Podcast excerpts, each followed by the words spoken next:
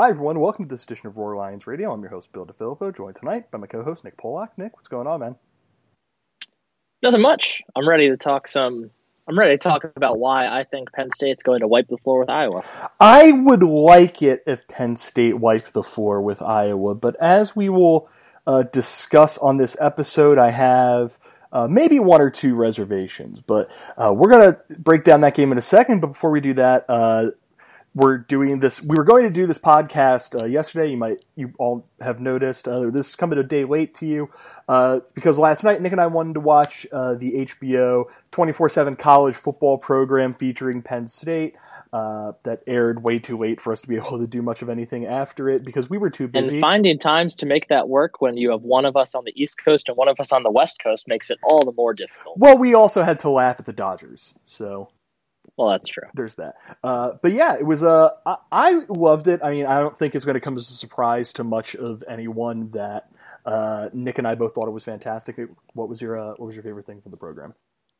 It was that was. I know it's been said multiple times by people on Twitter now, but that was like the best recruiting thing they could have done. It, it I cannot think of any good reason why a team would not want to participate in what that was like that was it was it was free recruiting. It was it was really really well done. It, it was everything about it I thought was absolutely fantastic. I, I was I loved getting just that glimpse into what life is like in this program, and more importantly, just the personalities in this program because we all know that James Franklin. We know he. We've seen glimpses of James Franklin, but we got a little bit more of a look into his life, and uh, the bit about how he wants to be uh, the first black coach to, to, win a national championship was, I thought, really great. Like just seeing that side of him, uh, especially pointing. Yeah, because we we'd yeah. only we'd only heard that before in what when like Devyn Ford yeah. committed, I think. And it, it, was it's especially poignant considering everything that happened this week with uh with Jonathan Sutherland. Uh, I, I thought it was really cool. Again, getting to see that look into James Franklin's life. Uh, all the coaches were tremendous to one extent or another, and then all the players like they're just such big, fun, endearing personality. Like Robert Windsor housing three fish sandwiches at the field was we like We don't know hilarious. if he finished them. I, I'm I'm going to say he did because that's a big. He's a big dude from Wisconsin, so I can imagine he can eat. But just that entire look into every like thing, it was that was fun it was weird, Nick, because it gave, uh, did it give you a like a sense of pride in knowing that like this is a fun, endearing football program that we cheer for? Yeah, I think it kind of reinforced all the things that we were pretty sure that we knew about this team that they they were fun and that they have fun being around each other and that they enjoy each other's company. Um, so I think in that regard, it was it was just nice to get that reinforcement. And obviously, you know, we didn't we didn't see everyone, and they're gonna put together the best clips. And I I, I know was, the guys are saying, I oh, wanted, it's like it's I like needed more but... Dan Chisena. I was like hooting and hollering, tossing things in my living room. I just needed more of him in this. So HBO, come on, what? I doing? I was hoping for some CJ Thorpe, and I didn't get it. Oh, that one, that one, I actually that is serious. I wanted more CJ Thorpe, and I also wanted like Joey Porter showing up trying to start a fight with somebody because why not? yeah, I, th- I mean, yeah, there there are definitely some players I wished we had heard more from, like, but overall, I mean, it was really, really, really well done. I really enjoyed it. And the most important part of it, uh, I don't know if uh, everyone saw on Twitter, but I did a little bit of journalism. Uh, I tweeted that I wanted someone from the someone in the media who was going to be at the press availability that they had to on a Thursday to say, hey, why is there a Bruce Springsteen cardboard cutout in the coach's room? And Matt Limegrover saw that and explained that he is a big Springsteen fan, and his wife surprised him with that uh, for his 50th birthday. So they put it in the offensive meeting room, um, which was just it was tremendous. Like Nick, Nick and I are both from New Jersey, as we have said on this podcast many times before. So it is it is great seeing that our culture is represented uh, New Jersey culture is represented in that way. Nick, what is your favorite Springsteen song? This is very important. My favorite. Um, I really like Waiting on a Sunny Day. Okay. Um, I mean, Mary's Place is great. Backstreets is really really good. That's that's that. Yeah, probably either Backstreets or Waiting on a Sunny Day. Mine is Thunder Road. Like it's it's just a wonderful song. I, if memory serves, like Springs, it's not named after like there isn't a Thunder Road. I think he just like walked out of a movie theater and there was a poster for a movie called Thunder Road, and he was like, I should write a song about that. Uh, but also, I in the most stereotypically New Jersey thing you will ever hear a person say, uh, there are a few things in my life that have ever brought me as much joy as driving down the shore while Born to Run is blasting out of a car. So. Ah, I yes. I am sorry for how horrible that sentence was, and to make up for it, we're going to talk about Penn State's game this week against the Iowa Hawkeyes. Iowa, number 17 team in college football, enters this game four and one, licking their wounds a bit last week. Had an ugly loss to Michigan where they fell 10-3 in Ann Arbor, uh, but before that, took care of business against Miami of Ohio and Rutgers. Had a gross win in El Assico against Iowa State and hammered uh, Middle Tennessee State. Nick, uh, we're going to break this down as we normally do on these podcasts, which is going to talk about Iowa's offense against Penn State's defense and then Penn State's offense against Iowa's defense. I want to start with that first one the Nittany Lion defense against the Iowa offense. Penn State's defense this year 16th nationally in SP Plus. Iowa's offense uh, 55th nationally in SP Plus. What interests you about the way that those, these two teams match up when those sides of the football are out there? Real quick before before I answer that question, um, I would also like to add it was great to see the Penn State team at the very end of the HBO special get to do some uh, some dancing in the dark. Um, yes, yeah. So, um, I think the thing that's interesting to me about the Penn State defense against the Iowa offense is kind of mostly stemming from what we saw last week. I'd say that Penn State's defense is pretty comparable to Michigan's, especially at this point in the season and they really, really, really struggled to protect Nate Stanley.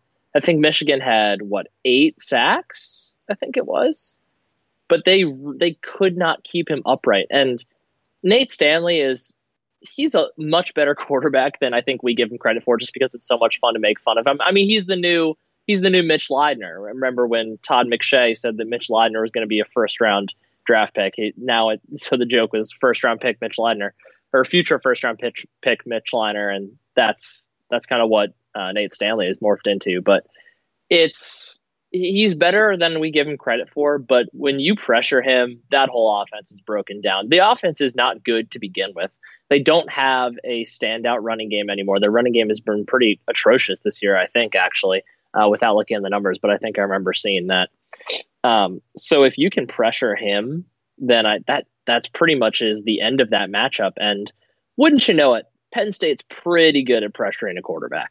Uh, Iowa this year, 53rd nationally in rushing offense, uh, 4.4 yards per carry. Uh, they attempt to run the ball about 40 times a game for about 174 yards per game. And, and that's something that's interesting to me because uh, the eight sacks are something that gained a lot of attention last week against Michigan. Also, what gained a lot of attention didn't gain as much attention because that eight is such a big number. 13 tackles for loss. Michigan lived in Iowa's backfield, uh, and that's it's not like that's something that was unique to the Michigan game. Uh, obviously, that was the low point. Uh, Iowa attempted 30 rushes when you're putting sacks and uh, rushing attempts together for one yard. Uh, of course, it's that's a little bit more gross than it should be because Stanley was sacked for negative 65 yards. You could do the math on that. But it was not a good day on the ground for them regardless. And it's not like there was something that was unique to the Michigan game uh, against Iowa State when uh, Iowa traveled to Ames. 37 carries, 112 yards, 3 yards per carry. Their one rushing touchdown was Nate Stanley punching it in at the door line. I don't I'm hesitant to say that Iowa's rushing offense is bad uh, I think Mekhi Sargent and Toren Young are both very solid running backs. I think this is just a tough match, and Tyler Goodson also a very solid running back. I think this is just a tough matchup for them. I think this Nittany Lion defense, if there's one thing that it has shown in every game this year, um, even though its passing defense has maybe shown a crack or two, it's really good at stopping the run. Uh, we have seen we saw Pitt really struggle to get anything going on the ground against Penn State. We saw Maryland really struggle to get anything going on the ground against Penn State. Opponents are averaging 1.46 yards per carry against the Nittany Lions this year. It seems safe to me to say that Penn State is not going to get gashed on the ground. Could be wrong, obviously, but I think that's probably a safe assumption to make which means, Nick, that it comes down to what Nate Stanley and Iowa's receivers are able to do in this one. And again, there it's it's really hard for me to see a scenario in which Iowa is going to be able to really carve Penn State up through the air. Yeah, I I think we've seen. Uh, granted, we haven't seen Penn State play a truly dynamic offense, and we won't until Ohio State. Really? Um, so I guess I guess we don't know everything about this Penn State defense, but I think it's pretty clear at this point that they are one of the best groups in the country, and if nothing else, they're one of the fastest. And when you're fast on defense, that really that really covers up a lot of other things and allows you to rely on your instincts a little bit more. Um, I am curious to see if Iowa goes with a lot of screen stuff against Penn State and tries to tries to get them sucked in with that speed. But yeah, I, I don't I don't really see a way for this Iowa offense to consistently move the ball in this defense. In Iowa this year, they're actually in something that will probably not come as a surprise to any person who has ever uh, watched football. Iowa's second nationally in time of possession. I really think that that and hoping that their defense is able to turn over Penn State's offense in an advantageous area for them are the two things here. Because when I look at this Iowa team, I'm looking at their offense on SP Plus. Iowa is 55th nationally in college football uh, in SP Plus on the offensive side of the ball. One team that is awfully comparable to them is Maryland, which is 51st, slightly better. And we saw what happened when Penn State and Maryland played a few weeks ago. And Penn State was just able to smother that Maryland defense. Josh Jackson wasn't able to get going get anything going through the air, and none of their running backs were able to get anything going on the ground. And consistently, I think that seems like it has the potential to be a theme in this this one. Maybe I was able to get one or two drives uh, because this is a really tough place to play. Uh, I think it might. I wouldn't be surprised if maybe Penn State has one or two lapses uh, early on in the game as they're trying to get everyone on the same page in this hostile environment. And of course, we cannot ever rule out that I was going to try and maybe do something you don't expect because while Iowa's as boring of a team as it is, as there is, we know that they're always going to be willing to try one thing if absolutely nothing is working. So, all of that said, I think this is not the interesting place where this game is going to happen, Nick. For me, that's going to happen on the other side. When Penn State's offense is on the field against a stingy Iowa defense that even last week, when Iowa wasn't able to get anything going on, literally less than nothing going on offense. They were still in that game until the very end because their defense kept them in it, kept Shea Patterson at bay, really did not let them let Michigan get anything going on the ground. As I look at all of this, I think that this is the area where Penn State Penn State has to if they win on this part of the game, this has the potential to be a blowout. And I think you think that Penn State has the potential to do that. Yeah, I I think really as a whole, I think this offense has a really good chance to do some nice things against this defense. Um, I, I there's a few different things I'm going to look for. I'm one I I'm really interested to see how Ricky Rahne calls this game because I think if he calls it the way he's been calling games the last few weeks, then this Penn State offense should have no trouble against against this defense. I, I well, this Iowa defense. If I may, if I may interject, why? What has he been doing these last? I know you go back and you watch uh, receiving, you chart receiving, you chart passing. What has it been over these last few weeks that you think Penn State's going to be able to do successfully against Iowa? God, I was about to get there. Well, um, I'm sorry, Nick. I'm being uh, loyal listeners of the podcast might know that I am uh, I spent last week pet sitting for one of my sisters. Well, now I'm pet sitting for the other sister who has a dog that's two months old and is a gigantic pain in the word that I can't say because we don't have a certain distinction on iTunes for me to be cussing up like this. So I'm just a little bit overzealous right now. Please continue. Yeah, so the thing that Ricky Rahne and the offense as a whole have done differently the last two weeks is they've introduced um, they've introduced the screen game first and foremost. Uh, Matt Good Matt did a great job of writing about this on the site, um, specifically highlighting the ones we saw against the Maryland in in the Maryland game. Excuse me. Um, but what they aside from just getting that screen game involved and getting more swing passes and wide receiver wide receiver bubble screens included in that too. They've just done more uh, more crossing routes, more shallow routes. Where if you look back at the passing chart, the first two three weeks of the season, really they were living and dying by the deep ball. They were they were throwing lots of lots of passes deep, and that's not to say they still aren't because they're still going to take their shots deep. I think we've seen enough of Sean Clifford at this point to understand that he trusts his arm enough to take those shots, but they've been a lot smarter about picking teams apart underneath as well. And they should because they have the perfect weapons to do that. When you have a guy like Pat Freiermuth at tight end and KJ Hamler at wide receiver, you know Freiermuth's going to catch everything you throw his way and probably barrel a few guys over on his way through. And you know KJ Hamler can do exactly what he did against Maryland and to borrow the phrase from the broadcast, jitterbug his way to a touchdown anywhere. I think that this is what this offense is meant to do you just got to cut up that defense underneath, and eventually those deeper plays will come open, like the one we saw to Jahan Dotson against Purdue. So that has been a really exciting evolution in this offense, and it's something that if they could do that against Iowa with how bad Iowa has been at getting to the quarterback and taking down ball carriers in the backfield, that could be the thing that really just breaks the camel's back here. Yeah, I Nick and I, we were talking a bit before the podcast, you know, just doing the doing the pre-pod research that we tend to do before we hop on these things and we were both stunned to learn how bad Iowa has been at getting into backfields. They are tied for 109th nationally in sacks. They have 7 sacks on the year.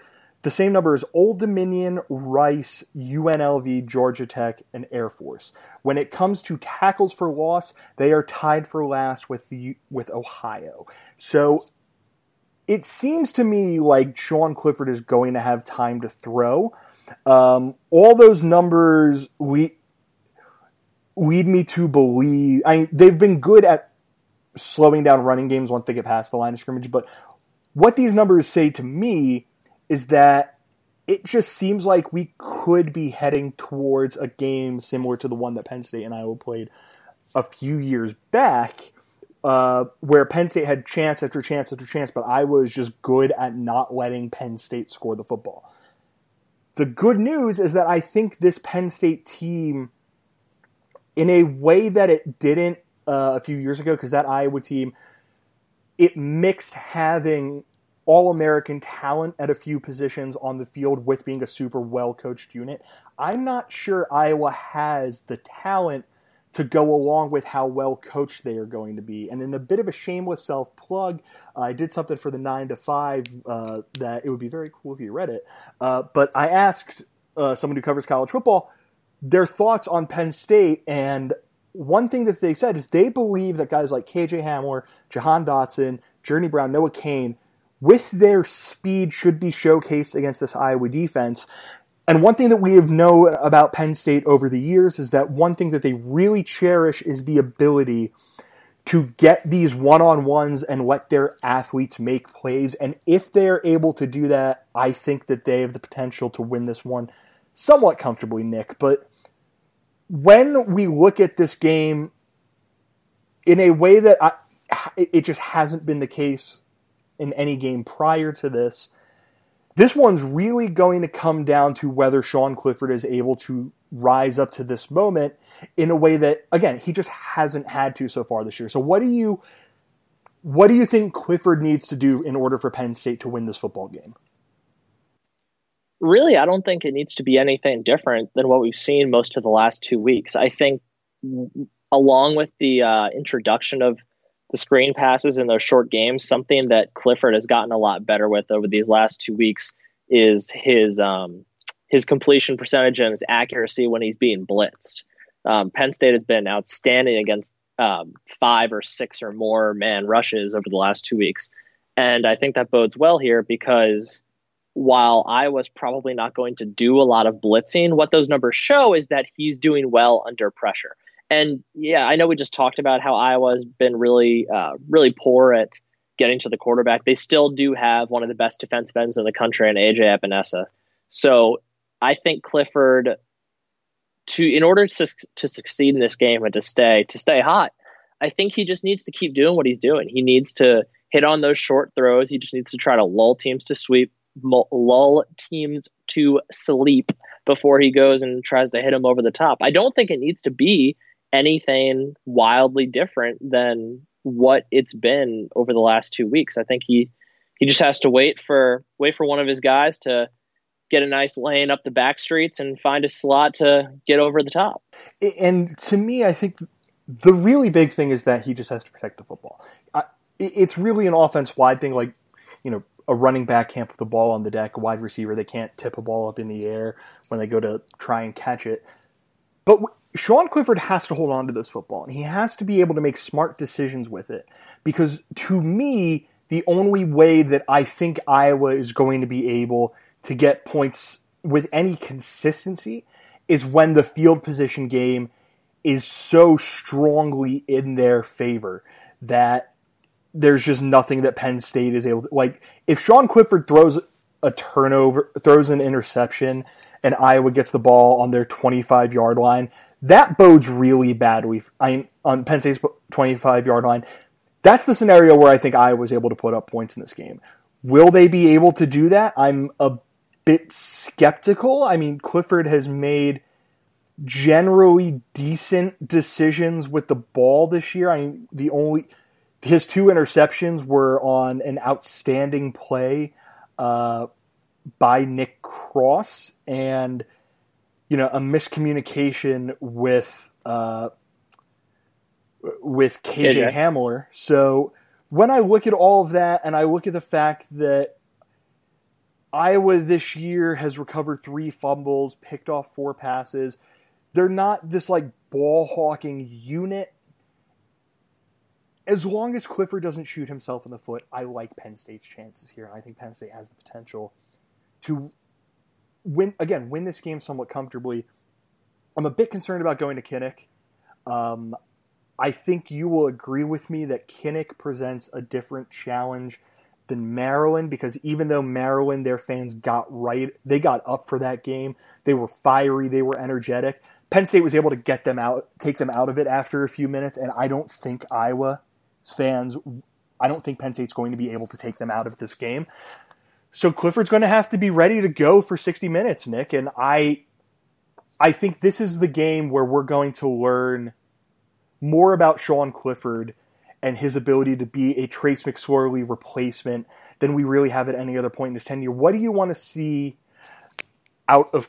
I, I mean, do you want to? Do you basically agree it comes down to whether or not Clifford's able to protect the football? Yeah, I would agree. I think you. I think you nailed it with uh, limit like listing off his mistakes. Um, I think another the near pick against Maryland also where um, oh what was uh, Antoine Winfield Jr. Is that the Maryland linebacker? I think it is. Ooh. Whoever it is, regardless. So he, a Maryland linebacker, very nearly picked off a an attempted tunnel screen and took it to the house. But so that that could be marked down as a bad decision as well. You, we just don't remember it because it didn't actually get picked off. But yeah, I agree. I this this is not this is a don't make no mistake. This is a good Iowa football team but this is not the the glory days of Iowa football. There's definitely there's definitely still room for improvement. So really, the way that they keep themselves in this game, I think, is like you said, is creating turnovers. But um, it's just I don't, I don't see that I don't see that defensive side of the ball for Iowa being a true uh, badlands situation for this Penn State offense. Um, and as long as they can avoid turnovers, I think they'll be fine. Uh, if you ask Nick his thoughts on Springsteen references, he'd say, "I'm on fire." Uh, I'm at a. I think we're at the point where I want to talk about what we want to see out of Penn State in this game. For me, it's uh, it's something that we basically been talking about for the last couple of minutes. I just don't want Penn State to make mistakes. I think as long as they don't do anything like that and they're able to really impose their will on Iowa and show that even though they've played a pretty weak schedule, I don't want to say pretty weak, they haven't played the toughest schedule on earth, but even though they haven't played a bunch of really great teams, this is still a good football team, and it's going to be one that's going to be able to go into a hostile place like Kinnick Stadium and make a statement. I don't know if they will, but that's what I want to see Penn State do this week. Nick, what about yourself? Yeah, I, I just want to see them get in there and show no surrender. I just want to see them. I want to see Penn State go in there and assert their will. They are the better football team here. I don't think there's any question of that. And oh, Brady just got picked off by Janoris Jenkins. Um, I don't. I don't. This should not be too difficult of a game for Penn State. I, I was a good team, and going to Kinnick is always weird.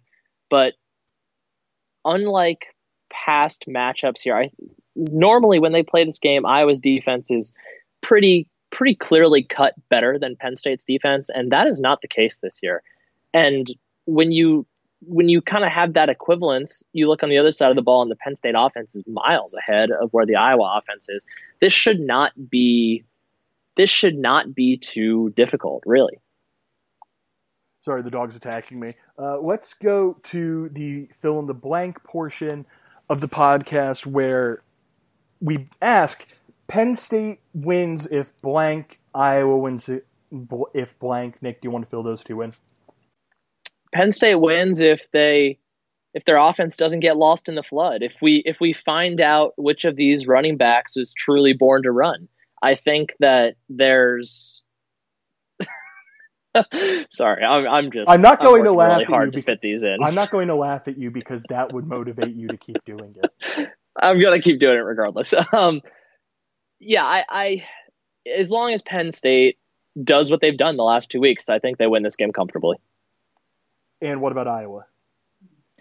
I think Iowa wins this game if they are able to use some brilliant disguise in the defensive backfield and pick Clifford off a few times and give themselves give themselves a short field and um, let their running backs travel on that Thunder Road to the end zone when they get the chance. Yeah, I, I think Iowa wins this game with Kinnick Magic. I, I mean, it basically when you I look at these two teams just on their merits, I think that Penn State is a better football team, just top to bottom. So I was going to have to get, you, you know, they're going to have to rise to the occasion uh, in a way that in, in a way that basically seems like it's being spurred on by higher power, and that's just what Iowa does at Kinnick. Like every once in a while, they just have one of these sorts of games. Uh, Penn State wins if they just protect the football. You do that, and I don't think there is a path for Iowa to win this football game. Nick, it's prediction time. Uh, I I will give mine because mine is a little bit more uh, on par for what we've come to expect out of this game. I think it's a close-ish game. Um, I don't. I think the score line doesn't indicate how close. Uh, you know how comfortable Penn State wins this game. I think it ends up twenty-seven to seventeen Nittany Lions. Uh, I know that you are a bit more optimistic than I am. Where are you at on this one? I'm saying 34-13. I I do not see any way that Iowa scores more than 13 points on this Penn State defense, save for turnover, multiple turnovers that give mm-hmm. them the ball inside the Penn State 20. I just I just don't I don't see that offense driving the length of the field on this Penn State defense. Um, and I think just over time, I, I expect this to be close in the first half. I would not be at all surprised to see this be like a 10-10 game at halftime or 13-7 Penn State, something like that. But I, I, I just I think this Iowa offense is going to be stifled enough that eventually the Penn State offense is going to be able to take advantage of the defense. And I know probably the first response to that is, well, that didn't happen last week against Michigan. This Penn State offense is much better than the Michigan offense. Um, side note, did you see the Shea Patterson quote about the offense? the Michigan offense. Give it to me. I don't I don't remember exactly what it was, but it was it, it boiled down to basically something like uh, uh, the fans don't always see the results even if we're even if we're playing better than you think we are. And he went into talking about how um, like when this offense is working it's it's consistently like hitting like on short plays and that the big plays are not as important as fans think they are. And i whoa, whoa, whoa, whoa, I, what? I retweeted that and I said, the dude who runs your offense lived the people he learned under lived and died by the big play. And still do. And more and, frequently than not they lived by the like it was exceedingly rare that the penn state teams the gaddis coach under were unable to hit a few big plays again. Like what is that is just like michigan man brain taking over that young man. That team does that team and that offense has no idea what they are doing. They have no idea what they are supposed to be doing. They have no idea what they're supposed to be. It is it's it's like it, they're ha- they're having an identity crisis. Like they don't know what they are. Yeah, that's uh well, we will get into hating on Michigan in a second, uh, but I forgot to do this uh, right before we started with picks. Our pal Bill Connelly has this at 28 22 Penn State, a perfectly weird score uh, that this game would warrant. Uh, the Nittany Lions a three and a half point favorite in Las Vegas, over under 42 in a half. Uh, Nick and I both have the over hitting. We both have Penn State covering. We are biased. Uh, I oh, also Nick, you said 34 to 13. Was that correct? Correct. So you, it's just off of what is the second most surreal game in the history of this rivalry, which was the time Bill O'Brien, not a Matt coincidence, Bill O'Brien and Matt McGloin walked into Kinnick and just lit them on fire.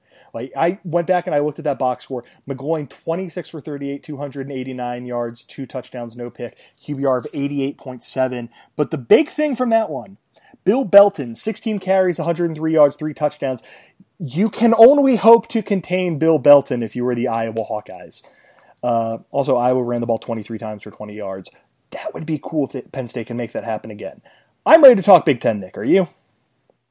Yes, I, am not sure if that's my favorite rushing line or if the it's it's really hard to beat the the what was it 2012 Michigan game where Fitzgerald Toussaint rushed 20 was it I think 24 times for 23 yards. it was something like that. 24 yeah. yards. Wait, that yeah. Yeah, that was the was that the game where Devin Gardner just had like the game of his life, and for some reason Michigan would occasionally call plays that weren't have Devin Gardner do something. Correct. The, the and on that note, I, I remember when they showed when they showcased that game on BTN a few months ago. Um, when they had like they had A Rob in the studio mm-hmm. to talk about it. Um, they had Gardner in, I think, up to the end of the third quarter, and he was really funny when the, when he said when he said it was time for him to go. He was like, "Yeah, and that's where the game ends. There's no need to even watch the rest." It was really funny. Devin Gardner, he I, am upset that he went to Michigan because I like him, uh, and that's a good way to jump into this week's Big Ten chat because the first team that we're going to talk about, Michigan, traveling to Champaign. Michigan to take on the Fighting Lovies, a noon kick on ABC. Michigan's a 22 point favorite over under a 49. Nick, I think Michigan probably wins this game comfortably. Um, I would not be surprised if, you know, with a trip to Happy Valley coming next week, Michigan just completely puts their foot on the gas and goes for broke. Uh, and I think they're able to do that against an Illinois team that isn't particularly good.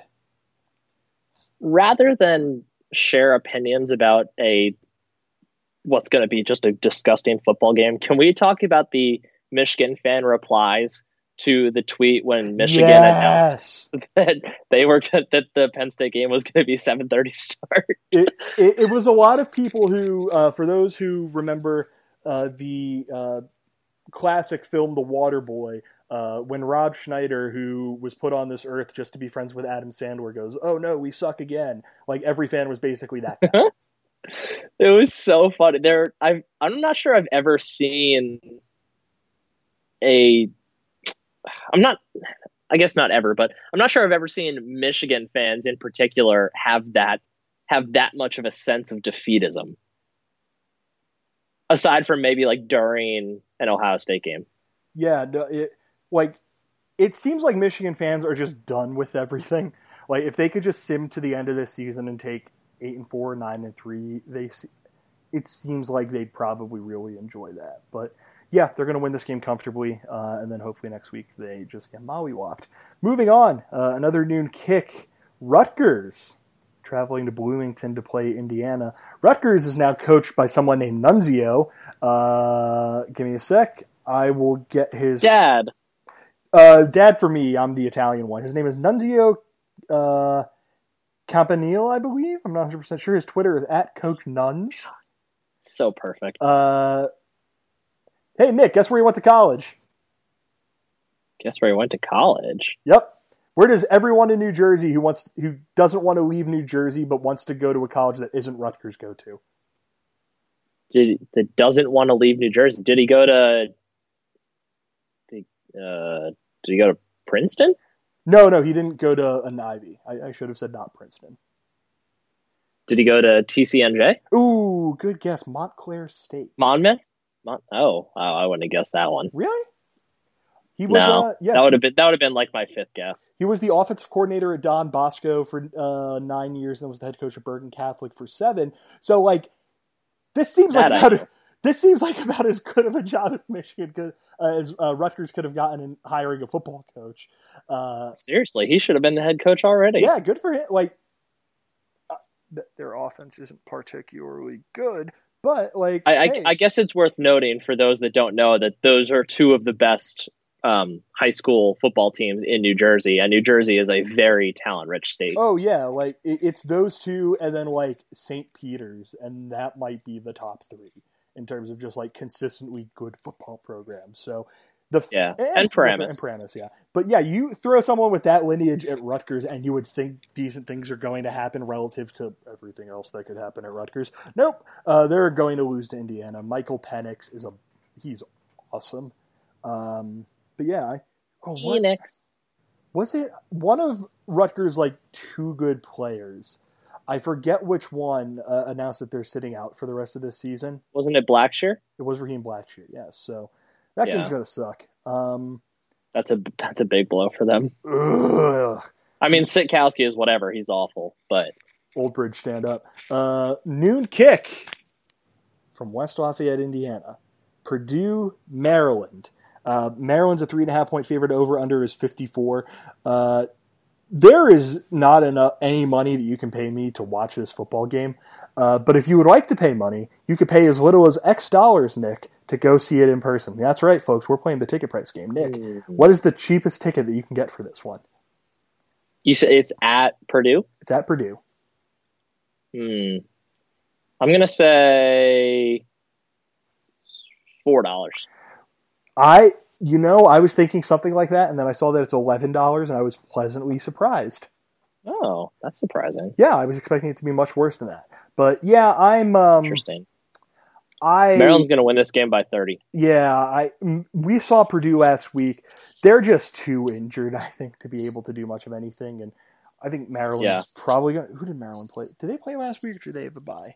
Uh, they beat. Um, oh, they killed Rutgers. They beat yeah. Rutgers. Yeah. Oh, wait a minute. Uh, come on, are you serious?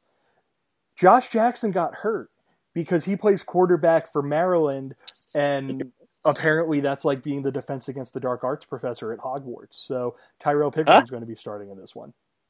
That's fine. Triple option. We've been saying it. Run it.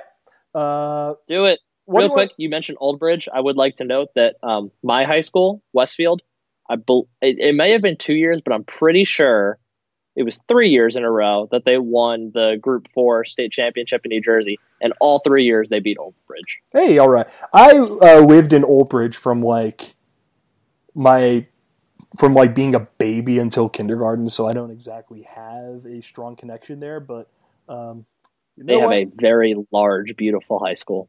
Oh, that's nice. I have never seen it. I, am a North Jersey guy. Um, what do you want to talk about next? Michigan State, Wisconsin, or Nebraska, Minnesota? Um, if we're going chronologically, Michigan State, Wisconsin is next. Yeah, let's do Michigan State, Wisconsin. All right, uh, three thirty kick in Camp Randall. Um, Wisconsin's a ten and a half point favorite in this one, Nick. This to me is the best team that they've played against yet, uh, which says more about Michigan and Northwestern than I think it is Michigan State. I think that they're going to win, but I am interested in this one because this is the first time that we've seen this Wisconsin offense have to go up against a good defense, and I do think that the Spartan defense is going to be able to give them some trouble. I, I think I agree, but I am keeping in mind that the Spartans are fresh off just getting their asses handed to them by Ohio State, um, and that defense was on the field a lot in that game. Um, Ooh, actually, pardon my language. Jeez.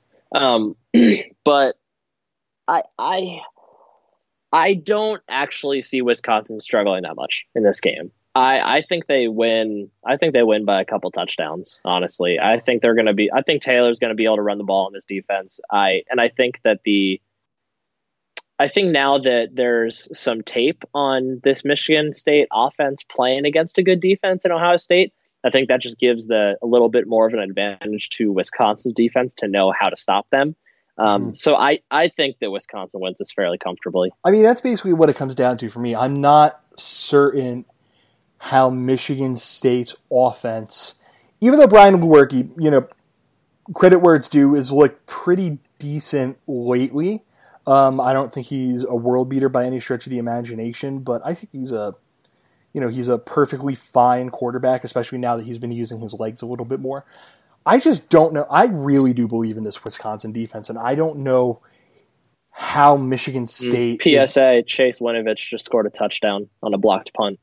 Really? Damn. Yeah. Oh yeah, I forgot he's a Patriot now, which I shouldn't because that just adds up. That's very sensible. yep, it, he was going to end up either as a Patriot or a Steeler, and God bless him. Uh, but yeah, I. Oh God, no! Oh no! the get... Giants punter, he punted it off the back of Nate Stupar's head. Nate and Chase and Chase Winovich recovered it.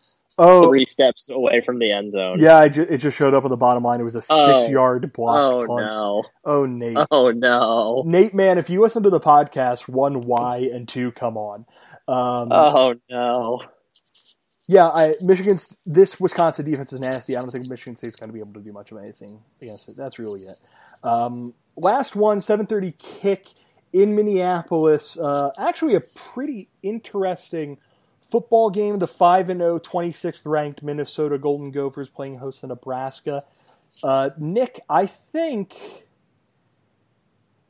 I think, uh, I, I don't I think I pick I'm picking Nebraska to win this one because I don't know. I just feel like Nebraska's due and Minnesota they've lived such a charmed life all season, beating Purdue by 7, beating Georgia Southern by 3, beating Fresno State by 3, beating South Dakota State by 7. It just seems like at some point that's going to catch up to them and that Penn State at Iowa stretch, I think they probably drop both of those. But at some point, like they just have to lose a football game if they're going to let them be too close, right? I, I agree. I think Minnesota is going to drop a game before they play Penn State, although I hope they don't. But I I don't think this is the game. I don't think Nebraska is the I don't think 2019 Nebraska is the team to do that, especially because I believe Adrian Martinez is dinged up right now and I, I think it's I think it's going to be close. I think who I think it's going to be within like three points. So if you're betting on that game, I would definitely take. I think it's Nebraska. Nebraska's getting seven and a half points. I think they are. Last time I checked. Um, so I would definitely I would definitely take Nebraska there. But I think I think Minnesota pulls that one out it, it's just I the Nebraska defense can't stop anyone, and for as unremarkable as Minnesota Minnesota is, they can run the football, and I it's it's going to be a gross game. It's going to be a boring game, but I think Minnesota ends up winning like 27-24, something like that. Yeah, I, I, I'm I'm mostly just at the point where I want the Big Ten West to cannibalize itself to an extent that like by the time someone has to play Ohio State or if Penn State gets lucky Penn State in the title game, like it's, you know, press sim to get to the end by the end of the first quarter. Uh, but yeah, I mean, it's if there's one thing that I do think this Minnesota team does well, I think that Rodney Smith's a good running back. I think Rashod Bateman, Tyler Johnson are good wide receivers, uh, and I think PJ Fleck is the kind of coach that we hear a lot that uh, about Scott Frost being aggressive, being innovative, being all these things. Well, PJ Fleck is that too, and I think that he's going to have his team revved up, ready to go, and in total attack mode for this game. So I, God, you know what? Nah, Minnesota wins. Nebraska, you. I'm disappointed in you. If it was any other mid-range Big Ten team, I'd say this is about the time of year that I would expect Minnesota to lose. But Nebraska is not good at football. Yeah, I mean we're we're just too close to hating Nebraska, I think, which certainly doesn't help our. Uh... I don't even hate them; they're just not good. Hate them. Just... hate them. Uh, I would love to. I would love to hate them. I would love to play Nebraska every year and restart that. Uh, yeah, it's not even really restarted. It's more like make that be the thing that everyone thought it was going to be. So I guess, yeah, yeah. Uh, kindle it. Yeah, I think that works. Kindle that flame.